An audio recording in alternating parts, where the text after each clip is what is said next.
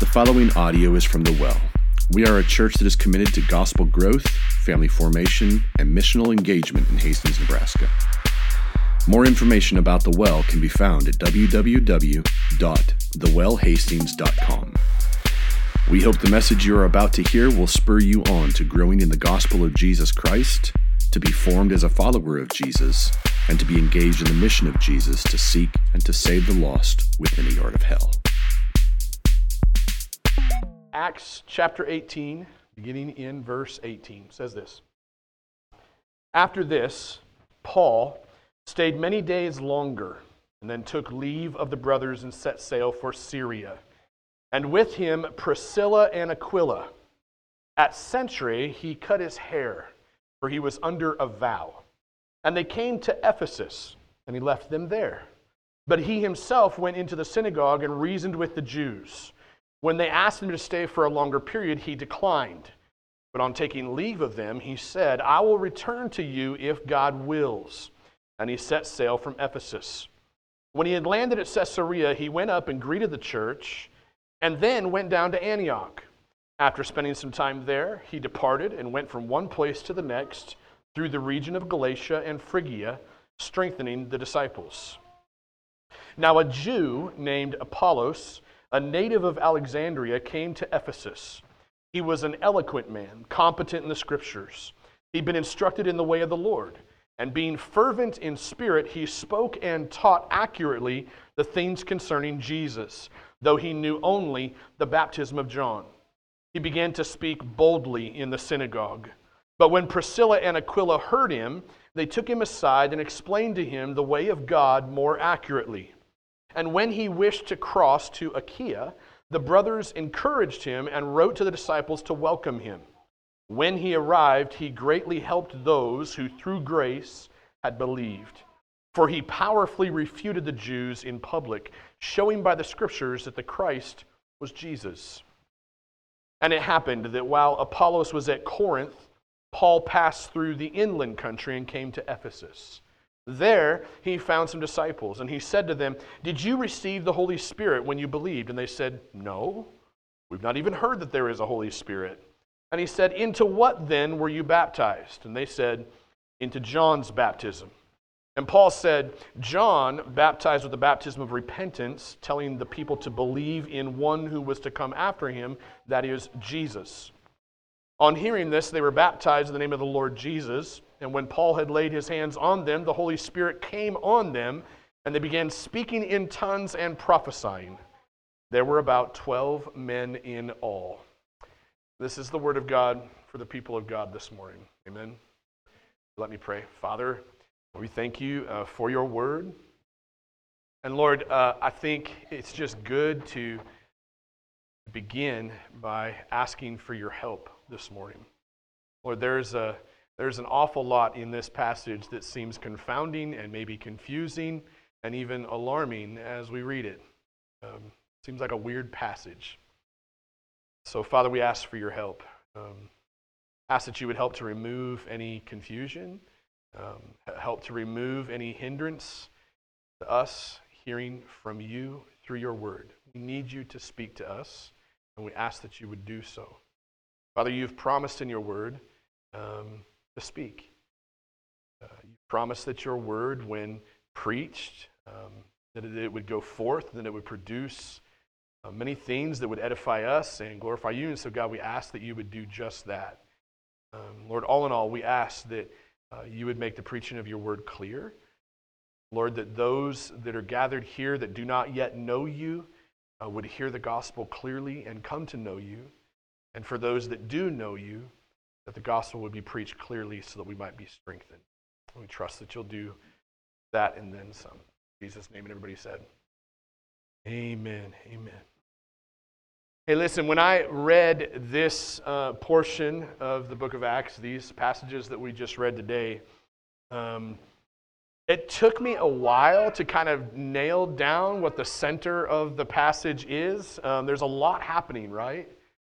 Um, you have Paul kind of doing some strange things, like he gets a haircut and he, uh, he travels from one church to the next. He's got some companions that are with him that he drops off in one place, and He takes off and goes and does some other things, and he comes back, and there's a dude who's preaching powerfully named Apollos, right? And at some point, he uh, gets confronted by some other believers and then heads somewhere else. And then Paul shows back up on the scene, and there's some guys that don't appear to know Jesus, and then they get to know Jesus, and suddenly they start speaking in tongues. And that's the end of the passage. There's 12 of them. And it's like, holy smokes, what's going on? Um, as I continued my study um, with this portion of Scripture, I couldn't help, honestly, at some point, uh, to think of the Great Commission. And I think that's a good place for us to center in on. Uh, what's really happening here in this passage is a church is being planted in the city of Ephesus. And really, over the course of the next three sermons, the next three studies for us, we're going to look at all of the events that take place when this church in Ephesus gets planted. And so, this is just part one of that. So, as I began to look at it and then even think about the whole story in a broader sequence, um, I started thinking about the Great Commission. Now, you find the Great Commission in uh, Matthew 28, um, verses 18 through 20. And, and the Great Commission is basically Jesus' final words to his disciples before he ascended back into heaven, right? Jesus is crucified, buried, he's in the tomb for three days. He walks out of that tomb fully alive, leaves it empty, which no other God and no other prophet of any other religion has ever done. So you think about that. Um, does that, spends a number of days with a lot of people who witness him alive. I think Paul says in Corinthians uh, over 500 people witness this. That's a pretty large crowd. Um, and his final words before he ascends back up into heaven, right? To be seated at the right hand of God the Father Almighty, from thence he'll come, return. Before he ascends there, he gives the Great Commission to his disciples, his final words. And those final words to his disciples could be summarized this way Go and share the gospel with the lost, evangelize them so that they can become disciples of Jesus, uh, and then continue teaching them at that point um, how to obediently follow Jesus for the rest of their lives. Basically, um, it's a twofold commission evangelize the lost, strengthen current believers um, with godly instruction. So I think of the Great Commission. I think of that twofold commission when I read this passage. Uh, primarily because in this part of the story of Acts, what I see uh, is a group of normal, everyday believers just living out the Great Commission, right? Because when, when Jesus gives those instructions, you kind of start to ask, what does this look like? How do we do this? And that's, that's what's great about the book of Acts, is it's highly descriptive. It's a story, it's, it's narrative. And it gives us a bird's eye view into how the early believers lived out the Great Commission. And this is one of those places where you kind of get to see that in a, in a really kind of startling way at times. And like I said, even a little bit confusing. You see the Apostle Paul, you see uh, Priscilla and Aquila, you see Apollos. Personally, I think these names are wild. Just name my daughter Priscilla um, or, or a son, Aquila or Apollos. I mean, Apollos sounds very manly, I guess, but. Uh, you see this group of believers, and they're engaged in the advancement of the Great Commission, right? They're, they're engaged in the advancement of the gospel at what I would say is kind of a grassroots level, okay? These guys aren't professionals necessarily like, um, like we might think of when we think of the church today. These guys are they're just normal, average, everyday believers. And over the course of the next few weeks, as I said, uh, what's going to happen from their advancement of the Great Commission is a church is going to get planted in the city of Ephesus, and then a church in Corinth is going to get strengthened by the gospel. So, again, you see the Great Commission, right? The, the lost are getting saved, they're getting evangelized, and then those who are found, those who are followers of Jesus, are getting strengthened. That's what's taking place in our story. So, I want you to think just for a minute before we dive into some of the nitty gritty of the passage. How often do you think about your role in the advancement of the Great Commission, right? How often do you think of your responsibility in advancing the gospel throughout our city or, or throughout the world, right? How often do you think about sharing the gospel with the lost? How often do you engage and participate in that activity?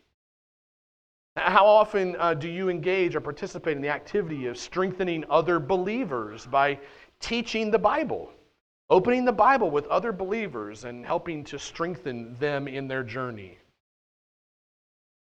Maybe another way of thinking about it would be this too. How often do you diminish your responsibility or your role? Um, maybe you think that um, you're not talented enough or you're, you're not well spoken enough or um, something like that. Like you're just not good enough to be in this business of sharing the gospel with other people as well as sharing the Bible with other believers. Maybe you think you're too new of a Christian. Maybe that's where you're at.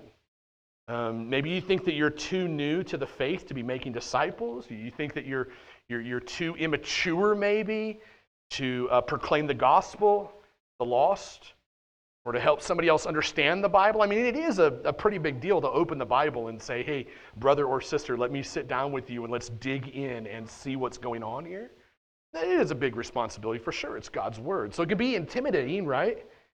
How often do you allow those emotions or those thoughts or those feelings to kind of make you tap out from advancing the Great Commission? The other question would be this, and I think this um, might be hard for some of us to hear, but I wonder how many of us in this room are just merely religious, right? You have the look of a believer, um, you have the language of a believer, um, but you're not really saved. You don't really know Jesus.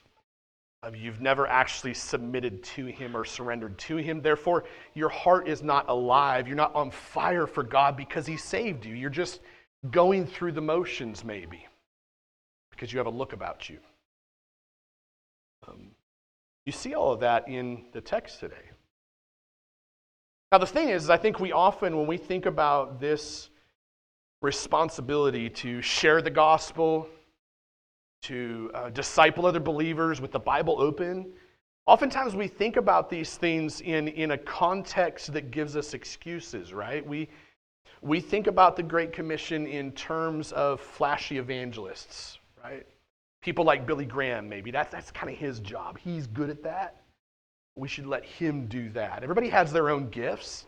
And he's obviously an evangelist, so I'm just going to let him share the gospel with the lost. Like, you see how the religious language gets in there and gives us almost like a religious, biblical excuse? And yet, the reality is the Great Commission is for all of us. There are people that are specially gifted, like Billy Graham, and thank God for him. But that doesn't mean that you and I are let off the hook from our responsibility as believers. Um, you might think of practicing evangelism as merely just inviting people to church so that your pastor can get them saved, right? Um, or you might think of it in terms of giving money to evangelistic organizations to get the job done. And again, these things aren't wrong. All of these things are actually really good. Invite people to church, yes. Uh, give money to evangelistic organizations, yes. Thank God for people like Billy Graham, yes. But those things become wrong when we use them for excuses to, to vindicate our, our lack of participation or involvement in the Great Commission. So I want you to think with me for a minute. Go to the text with me. Think with me for a minute about how the stage actually gets set for the advancement of the Great Commission in the city of Ephesus. That's the first thing we kind of notice, verses 18 through 23, chapter 18. The stage gets set to plant in Ephesus. You might think of this like setting a table to eat a really good meal, right? There's some things that are going to happen first before the gospel gets planted there. And in this portion of text, again, we kind of surveyed this portion of text briefly uh, in, in our message last week. Um, but in this portion of the text, you see the Apostle Paul. He's staying in the city of Corinth in verse 18. And he's staying there just a little bit longer after his previous run in with the religious Jews in that city. And after a really short time, it kind of seems like he heads over to a place called Cenchreae for a haircut. I don't understand why Luke tossed this in there, right? When you first read it, it's like, what?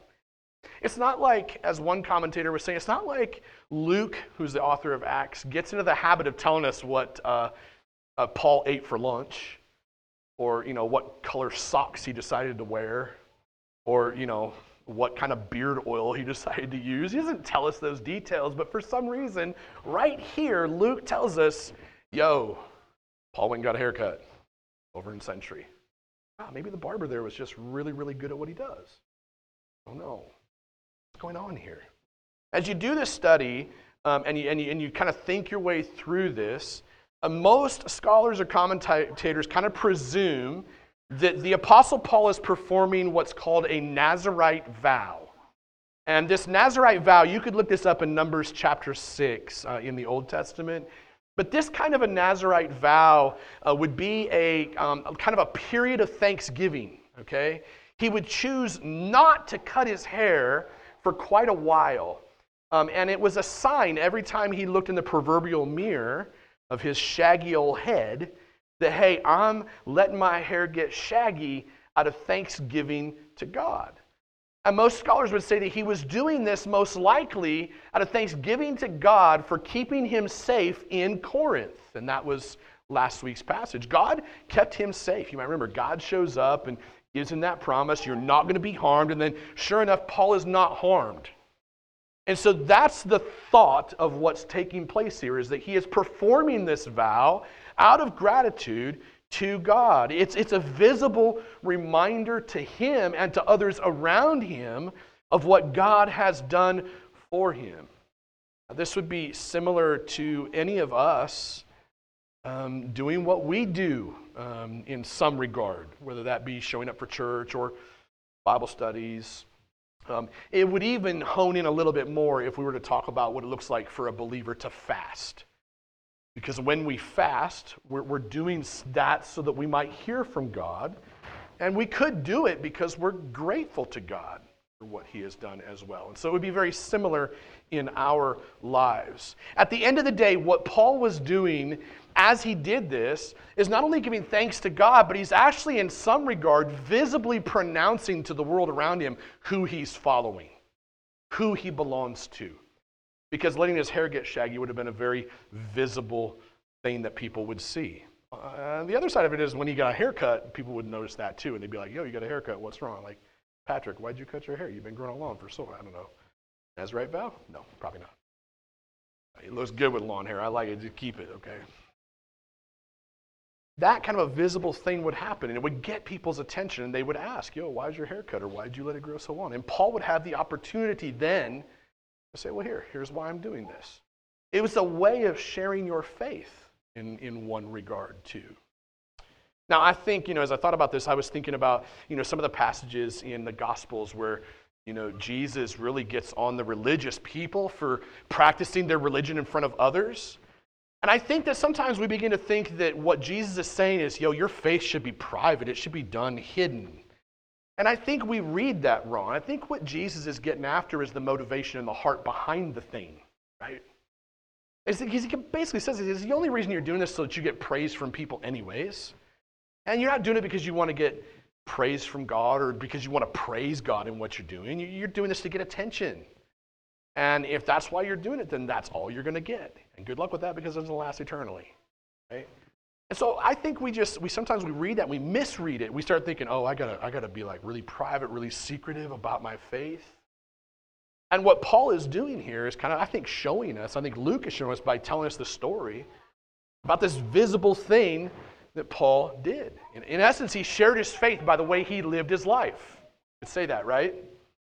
So I think it's definitely appropriate for the watching world to see us expressing our love for God in our religious performance. Think about that. That's appropriate.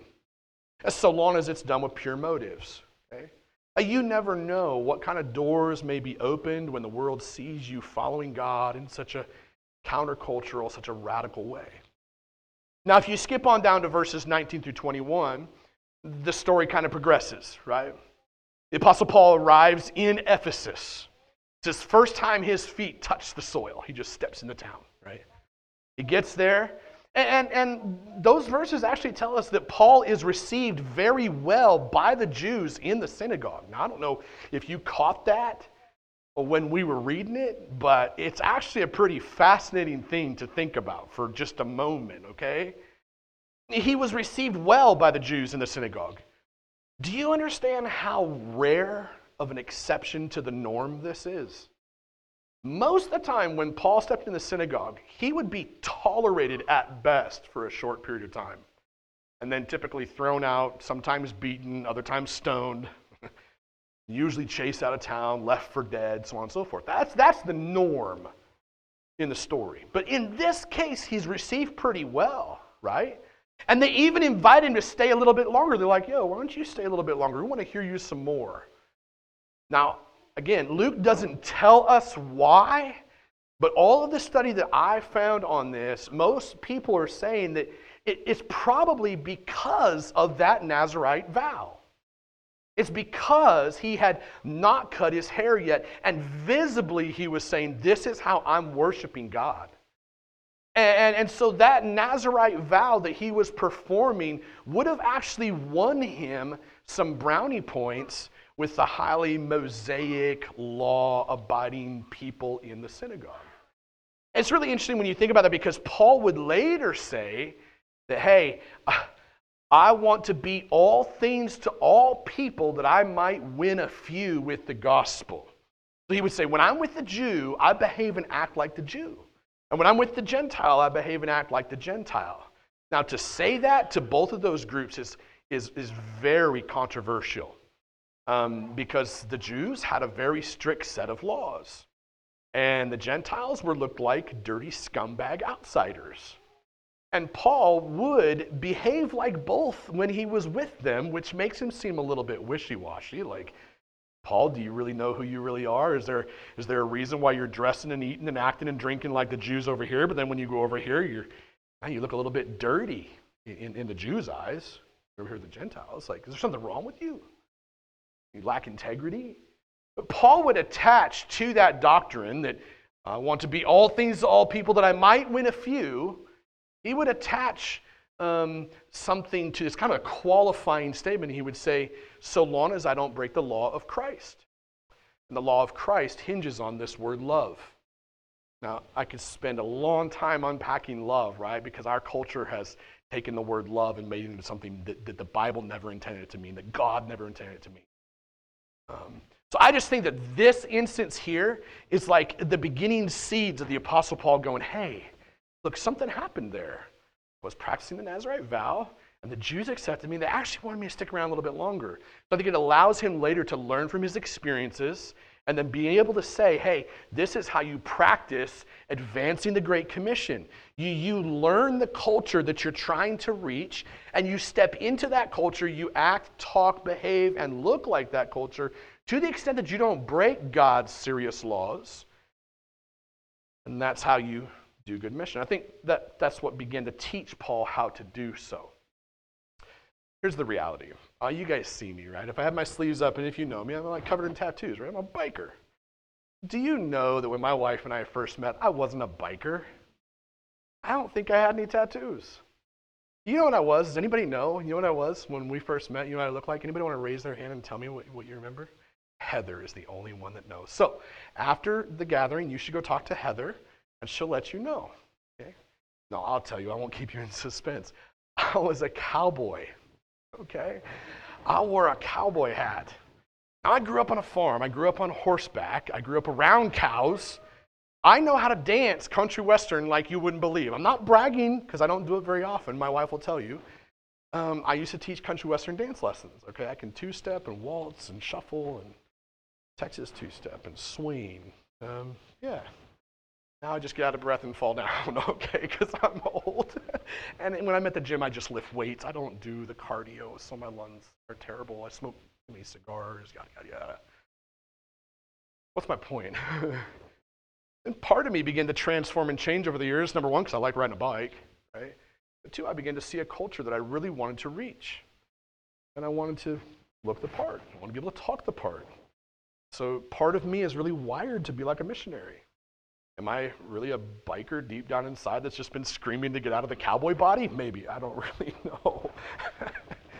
but I do see that that's part of what's taking place in the text here. I think Paul is just transforming and growing what's going on. So they invite him to stay around a little longer, and he's like, No, I, I'm, I got to go. Okay? He declines, which blows my mind. Like, they invite him to stay, they're not chasing him away. And he's like, No, I'm going to leave. And he leaves Priscilla and Aquila there, and he promises to return as the Lord allows. Now, why does Paul do this? Why doesn't he just stay? Right?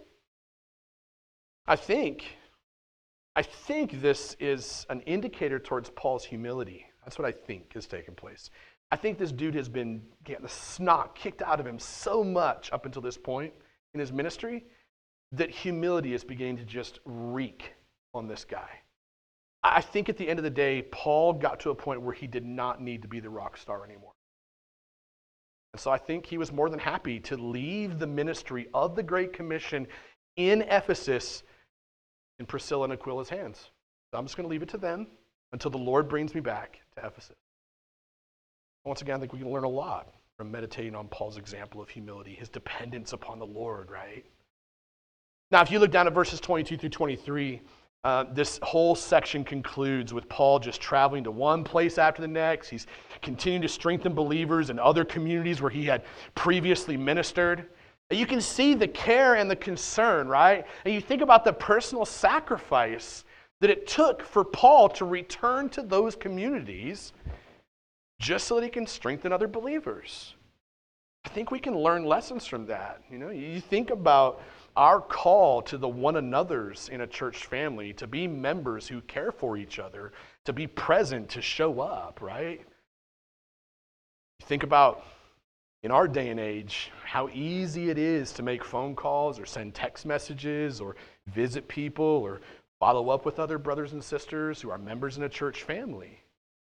Um, but you can also think of all the excuses we make when it comes to actually doing that with those that we call brother and sister within the same church family. It doesn't take the same level of sacrifice or commitment to reach out to one another, to love each other. Right? The question is, is does our ministry reflect that? Does our ministry here at the well reflect, in our membership especially, does it reflect the same desire and the same willingness to sacrifice for the good of other believers? Reflect that. Good question for us to ask. At the end of the day, um, Ephesus is now primed, right? The stage is now set for planting the gospel, and God is about to do something pretty crazy. He's about to use this couple, Priscilla and Aquila, and then later Paul, when he gets back, to get the seeds planted for the church there. And I want to say this before we head on to the next point. I, we should never minimize the value or the potency of our own obedience and sacrifice when it comes to advancing the Great Commission. We should never minimize the value or the potency of our own obedience and sacrifice when it comes to advancing the gospel. The stage is now set, right, for the gospel to get planted in Ephesus. And it all starts with a, uh, a great commission call to be about the business of strengthening other believers. That's where the story kind of takes us next. You look at verses 24 through 26 of chapter 18, and, and we meet this dude named Apollos, okay? And, and Luke, again, author of the text, he's telling us that Apollos is from a place called Alexandria. Now, Alexandria is a place that basically rivaled the city of Athens as the center for the quest of, of knowledge, right? These two cities competed back and forth. No, we're more knowledgeable than you. No, we're more knowledgeable than you. Lots of Greek philosophy took place in these two cities, okay?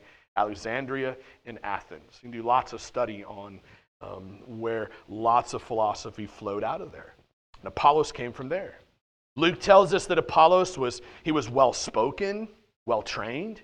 He was knowledgeable in the scriptures. He was a learner of God's ways. He was passionate about God's word. He was an accurate and faithful teacher. These are things that Luke says about him as he describes him.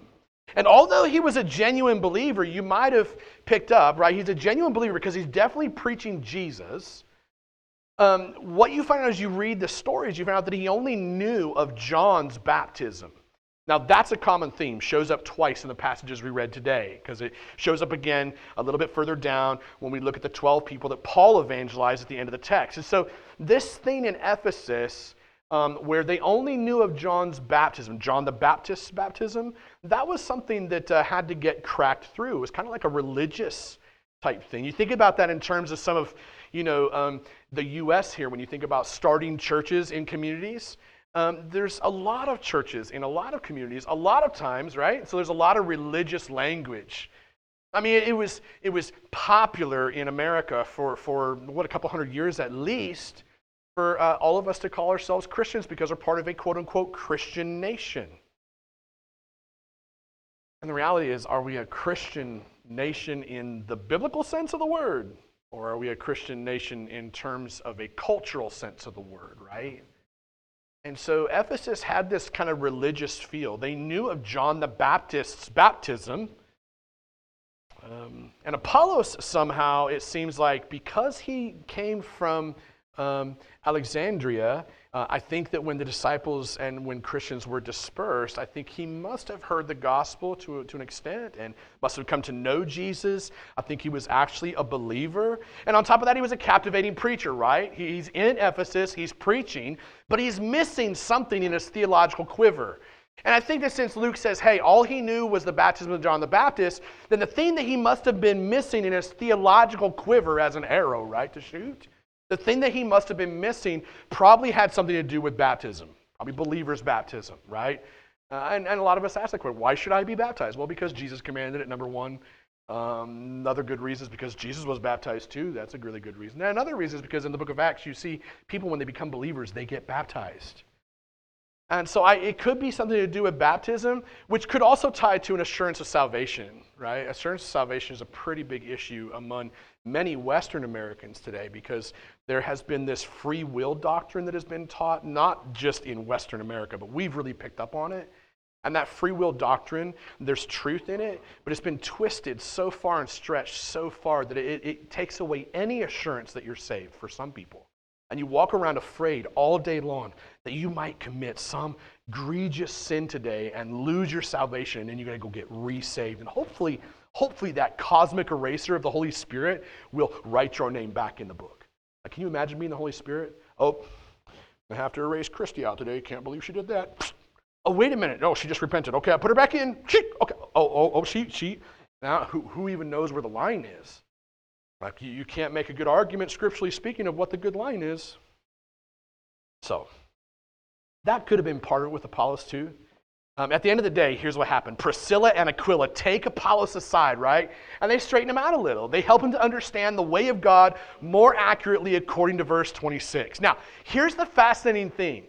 If you were to do a little bit of a study on Priscilla and Aquila when their names pop up, you'll find that Luke mentions them roughly four times, and you'll find later that Paul mentions them roughly four times. Both of them together follow the kind of the same pattern. First time mentioned, it's Aquila, the husband, and Priscilla, the wife.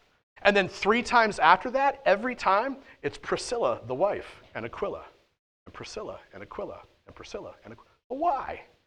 Why did that change? Language means something, right? And the way that we write means something. It wasn't just nonchalantly written. And so it's fascinating when you think about that. And I think what this points to is that Priscilla, the wife, was most likely on the leading edge of helping Apollos to grow up a little bit, theologically speaking. Think about that. Her name is listed first. Now, it doesn't appear that she did this without her husband Aquila being fully present as well as fully supportive. So that to me fulfills this biblical precedent of male headship in marriage. But I think it's also worth noting this too that she also corrected and strengthened Apollos privately. This means that she didn't correct him in public as he's speaking. She wasn't like, yo, bro, that's wrong. She didn't do that. She waited until that was over and they drew him aside privately and corrected him so that he wouldn't be publicly shamed. And I think that that's there's something to that. Uh, there's probably many of us here who have undergone public shaming from the opposite sex, right? We want to raise hands and agree. I'm sure that most of us have experienced that one way or the other. Public shaming from the opposite sex has a really weird psychological effect on us.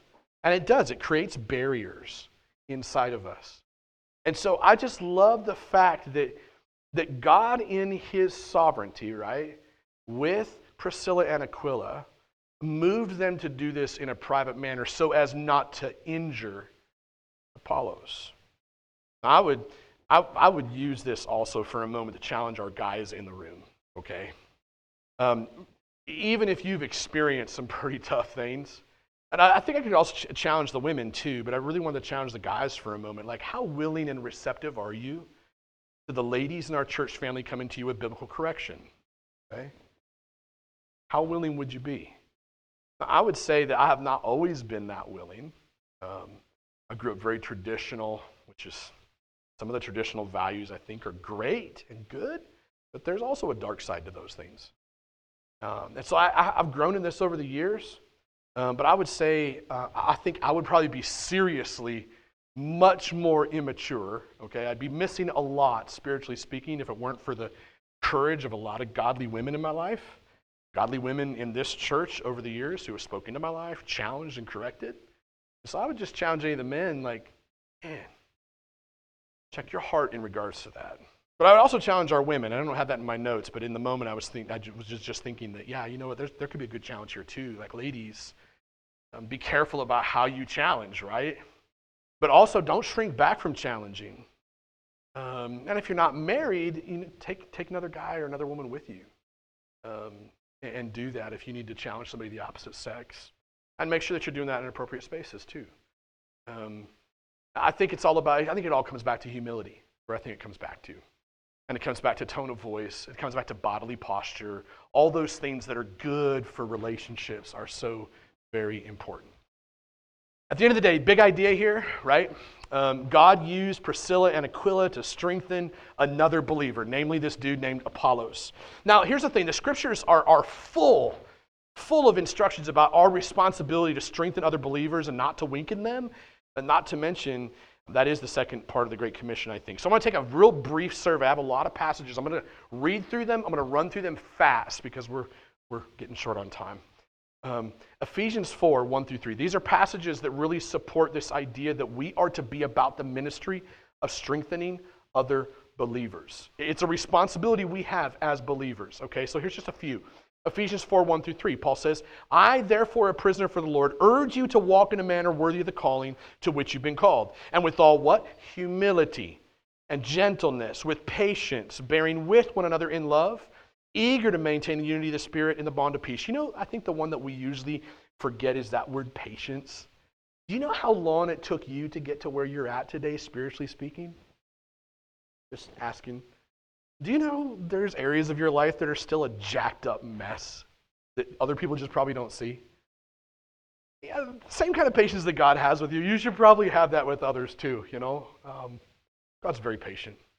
We, we have a tendency to sometimes be like, oh, God, thank you for being so patient with me. And I expect perfection out of you. Right? I expect you to grow really, really fast. Patience is a, is a pretty big, important piece of this, I think. Look at Ephesians 4 11 through 16. He gave the apostles, prophets, evangelists, shepherds, teachers to equip the saints for the work of ministry, for building up the body of Christ. Not the pastor's job, it's the saints, the, members' job, right? Do that. It's, pastors' and leaders' jobs to equip members for the work of ministry, for building up the body of Christ. Why? Uh, uh, he says, until we all attain to the unity of the faith and knowledge of the Son of God, to mature manhood, to the measure of the stature of the fullness of Christ. Why? So that we may no longer be children I love it when the Apostle Paul calls us kids. Little children, I want you to stop being tossed to and fro by waves, carried about by every wind of doctrine, by human cunning, by craftiness and deceitful schemes. It was on, he says, rather speaking the truth in love. This is what Priscilla and Aquila did. They spoke the truth in love. Speaking the truth in love, we are to grow up in every way into him who is the head into Christ, from whom the whole body, joined and held together by every joint with which it is equipped, when each part is working properly, makes the body grow so that it builds itself up in love briefly, just a couple more.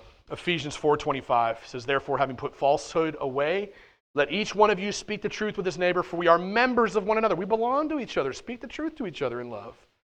Verse 29 of chapter 4 in Ephesians, "Let no corrupting talk come out of your mouths, but only such as is good for building up, not tearing down," right? as fits the occasion, that it may give grace to those who hear. Look at verse 32 of chapter 4 in Ephesians. Be kind to one another, tenderhearted, forgiving one another as God in Christ forgave you. You know, I, how many times are you supposed to forgive? Is it 70 times 7? You know, the rubber really meets the road for that when you're in marriage, right? Uh, Christy, I don't know how many times you've had to forgive me, but I'm sure it's more, more than 490. I think that's what 70 times 7 is. You're the math genius, right? 70 times 7, 490 times. Have you kept track? No, because no, you lose track, right? Uh, the idea behind that is this is what Jesus says to his disciples. That's how many times you should forgive. Well, then you start asking really dumb questions like all religious people do. Well, what kind of forgiveness? Like, what, should I forgive them that many times for this kind of sin? Jesus doesn't qualify. Because this is the kind of forgiveness you should forgive them with. The same kind of forgiveness that God the Father gives us. It's an infinite amount of forgiveness. That's why, it's, that's why our Father is so gracious. Ephesians 5 4. Let there be no filthiness, nor foolish talk, nor crude joking. Hey, look, men, I don't think I find this issue among women typically in the church, but men, I don't know. Men are a different breed. Locker room talk, uh, filthy talk, coarse joking, those kinds of things happens more among the men, I think. Now, again, I don't hang out with a lot of women, okay? Not a lot. I know ladies, but I don't hang out in crowds of women. I hang out in crowds of dudes. I just know this is this is probably good for us to hear this. We probably need to clean ourselves up a little bit when it comes to our language. It says those things are out of place. Instead, let there be thanksgiving. Um, let me flip down. I'm going to flip all the way down to Philippians 4 2 through 5. I take that back. I'm going to go Philippians 3 17 through 18 for the guys in the back, if you can find that slide next. I'm going to skip a couple. Um, Philippians 3 17 through 18 he says, Brothers, join in imitating me. Keep your eyes on those who walk according to the example you have in us. For many of whom I've often told you, and now tell you, even with tears, walk as enemies of the cross of Christ. I put that in there because uh, Paul says that, and I've always thought, you know, believers should be able to look at one another and say, hey, follow me as I follow Jesus. I want to be an example to you. Therefore, you can follow my example.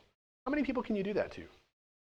How many people can you do that with? You can look at and say, hey, look, follow my example. Let's go. Let's follow Jesus together. We're going to become more like Jesus as we go. I've got a lot of other passages that I, that I put in here. I'm going to skip past them because our time is just short. Um, you might look up the notes um, and, and skim through some of the other passages. This is just a short list. There, there's a lot of instructions in scriptures. Um, they, they, they usually call them the, the one another's. And these passages encourage us to be about the ministry of sacrificially investing our lives into other believers around us so that together we can become more like Jesus. So I want you to think about this back to the story in Acts here. Can you imagine Apollos' future ministry with me for a moment? After Priscilla and Aquila step in and correct him, can you just imagine his future ministry? Now, now imagine what his future ministry and future relationship with Jesus would have looked like had Priscilla and Aquila not had the courage to step in there, to sit down with him, and to instruct him further in the ways of God. Imagine that. We all have a responsibility to step in obediently in other people's lives with the Word of God open. Say, hey, brother or sister, let me strengthen you. Let me encourage you. Hey, let me correct you a little bit because I think I see a little bit of error here in the way that you're walking. Um, let me step in with the Bible and do that. That's what we should do for all of us as members of the body. Now, in this case, think about I'm going to move my microphone as I'm talking because I'm wondering if that's half the issue. What's going on? There, maybe it'll be better. Um, I don't know if you guys could hear, but I could hear all sorts of stuff going on. Think about the ripple effects of, uh, of what takes place here, right? Um, verses 27 through 28 give us the ripple effects of Priscilla and Aquila's investment in Apollos' life. Um, Priscilla and Aquila, they, I don't think they could have ever known in a million years how their obedient investment in Apollos would ripple all the way back to Corinth, right? All the way back to Corinth, where they had just come from. But that's exactly what happens in the story. Apollos takes his new understanding all the way back to Corinth, where he, I would say, arguably gets better results than the Apostle Paul did. Remember, the Apostle Paul got chased out of town, basically. Didn't get harmed, but he basically got pushed out of town by the Jews.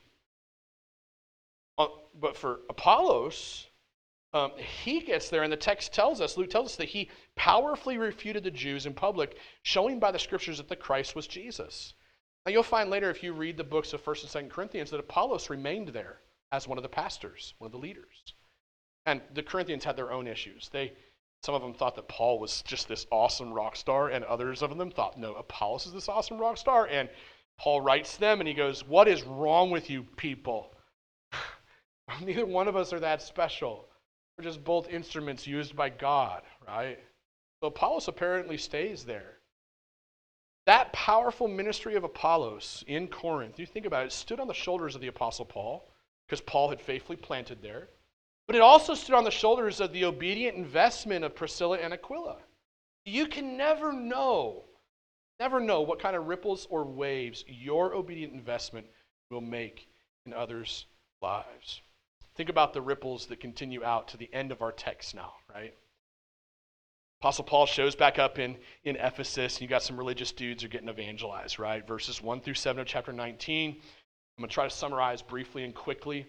Uh, Paul finds these guys, there's 12 of them, asks them, like, do you guys know the Holy Spirit? And they're like, yo, we haven't even heard of the Holy Spirit. I think that's shorthand for like, we haven't heard about the Holy Spirit. We've heard of the Holy Spirit, but what do you mean we haven't heard about the Holy Spirit? Um, because everybody had heard about the Holy Spirit at that point.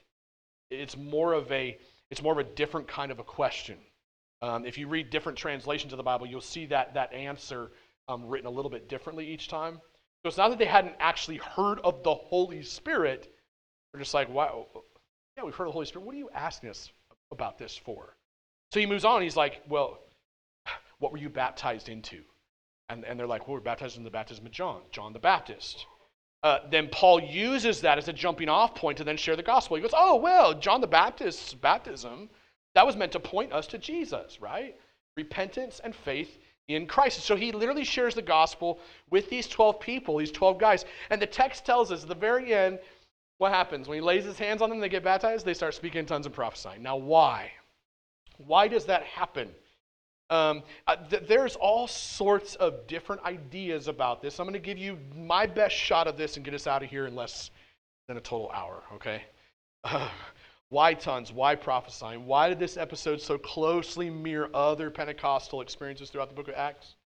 Like it, there are some who teach that receiving the Spirit of God is something that happens after being saved, that you should get saved first, and then you should pursue the Holy Spirit so that He might look on you kindly enough to come and fill you with His presence. Kind of the way it goes. Um, is that really the way it goes? Or do you get the Holy Spirit when you get saved? I would argue, from my studying Scripture, that the Holy Spirit is given at the moment of salvation. Here's the reason why. Uh, we often say when you get saved, you're asking Jesus to come live in your heart. In that sense, you're asking the Godhead, Father, Son, and Spirit, take up residence in your life. It's not like Jesus goes, Hey, I'm going to go live in Joe's heart. Spirit, why don't you wait for a while? I'm going to get the place cleaned up first. and then you can come over. And you and I can do a little bit more. We'll get a table set. Then we'll invite the Father over for dinner. It doesn't go that way. Okay? The Spirit is the one who gives the heart, the brand new heart. He's the one who inhabits that heart immediately upon the moment of salvation. And in that, he then saves you, makes you new, and then empowers you, enables you to follow God. And so I believe that's the truth of what happens in salvation. You receive the Spirit right there. But you're going to ask, what happened in the book of Acts then? Why do we see this outpouring of the Holy Spirit happen a few times? There's other passages, okay? So let me briefly run through them. Acts 2, 1 through 13. That's the first time you see this weird Holy Spirit outpouring and speaking in tongues happen. This happens in the very early book of Acts. These are the original disciples. They receive the Spirit in Jerusalem. That's important. They receive Him in Jerusalem. They speak in tongues. That one, that episode, seems to be the inaugural moment. It's the very first time when the Spirit is poured out. And the nations at that point hear the gospel of Jesus, crucified, risen, returning, in a very miraculous way, in their own languages. That's why speaking in tongues took place there. But you need to remember that it happened in Jerusalem. That's very important. Look at Acts chapter 8, right? 14 through 24, second time you see it happening. Uh, here you find a story of Samaritans receiving the Holy Spirit. This is presumably the same way the disciples did at the first Pentecost in Acts 2. And what this is is confirmation that the gospel is now moving, listen, from Jerusalem to Samaria. Is anybody catching the, the connection here to Acts 1 8? Right? Because Acts 1 8, Jesus says, Hey, you're going to be my witnesses in Jerusalem, Judea, and where? Lost all of you. Samaria, thank you. Okay. Oh, please don't be sleeping. And then to the ends of the earth. That's the natural movement of the gospel is going to take place throughout the book of Acts. So I think what's taking place here is it starts in Jerusalem. Now you have one that takes place in Samaria. The next one you see is in Acts chapter 10. This is the story of Cornelius. He's an Italian prison guard, receives the Holy Spirit along with his entire household. They get baptized, they get saved, speak in tongues. Seems like this is confirmation that salvation is not just for the Jew, it's not just for the Samaritan, but it's also for the Gentile outsider. And so now it's moving to the ends of the earth. Jerusalem, Judea, Samaria, to the ends of the earth. This is the way the gospel was going to move. Finally, you have this text in front of us, and you go, well, he already proved that it's moving in the, in the way that God said it was going to move. Why do we have this one? Well, I think this one is pretty, it's not hard, really, when you think about it in context, because context is everything, right? What's happening in the context of what we're reading. Aren't there two groups of people, so to speak, that have this issue with John's baptism, right? Apollos only knew John's baptism. And then you have 12 disciples who only knew John's baptism. I think what's going on here is the Spirit is being mo- uh, poured out at the moment of salvation uh, in the same way as the others. And it's confirming this. Belief in John's baptism alone is not enough for salvation. That's the point, I think. No, this, let me say another way. No religious belief will save you except one thing trusting in Jesus alone for salvation. These men had previously trusted in their religious knowledge, their religious understanding, their religious behaviors. They trusted in their religious understanding of John's baptism. They had not trusted in Jesus. And so Paul preaches Jesus to them, and these religious lost people get saved.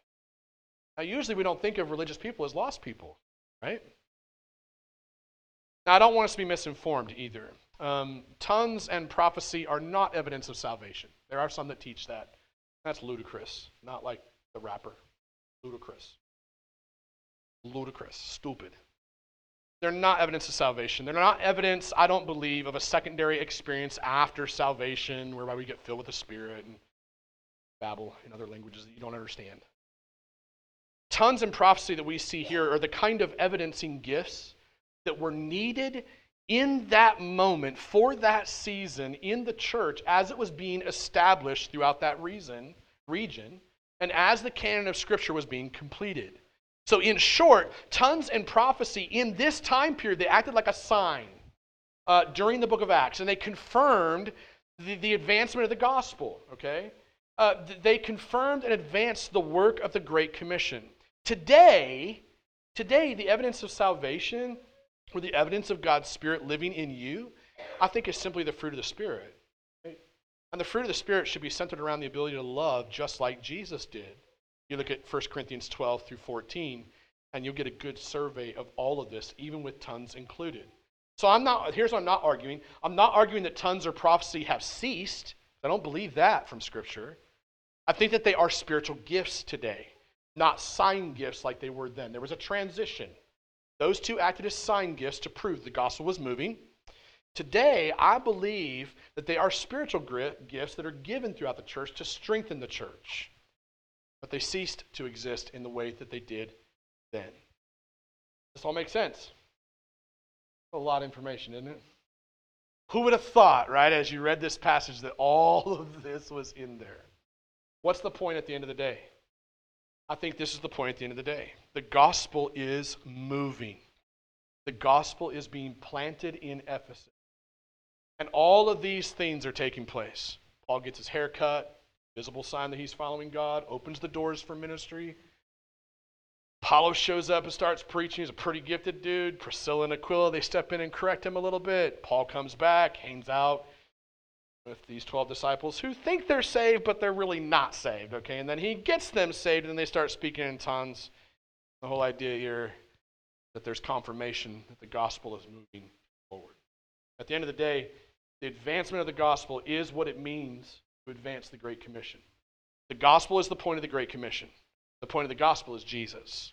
And so, if there was one final question I think I would ask us as we close, it's this if you and I see the gospel of Jesus Christ being planted in Ephesus in this way, in this study, then the question for each of us is this Has Jesus been planted in your heart?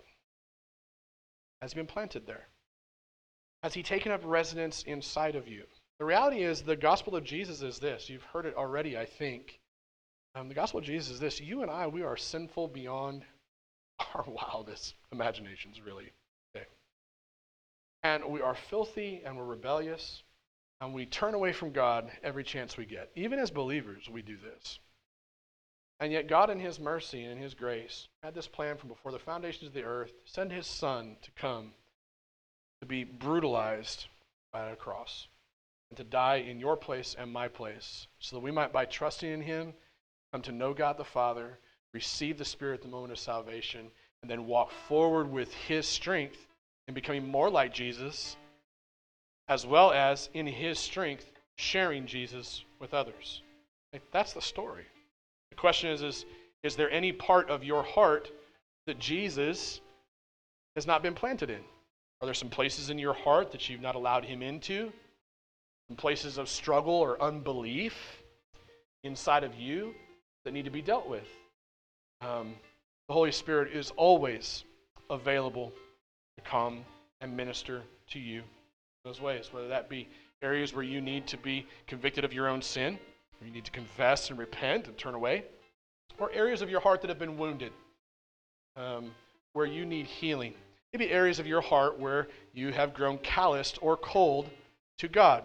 Maybe areas of your heart where you really have just been religious and there is no spirit in your heart, right? And you need a new heart and you need to surrender Jesus. You could be in any one of those places. And the one thing I know is that the Holy Spirit is available to minister to you in those ways. And one of the ways that we do that is in our closing time, which I'm going to let Michael explain here in just a, a few moments. I just want to encourage you, though. Um, our closing time is meant to be a time where the Spirit would come and minister to you as you look to the cross and the empty tomb and be ministered to through that. And as your heart is then turned to exalt and magnify the name of Jesus. Let Jesus be planted in your heart, either for the first time today or to an even deeper degree. Amen? Let's pray. Father, thank you for your help this morning. I pray that you would remain and continue helping us as we close our time together. Thank you for this picture of what it looks like when you come, plant yourself in a community uh, through the work, through the lives of your people. I pray, God, that you would plant yourself even more in us today. In Jesus' name. And everybody said, Amen.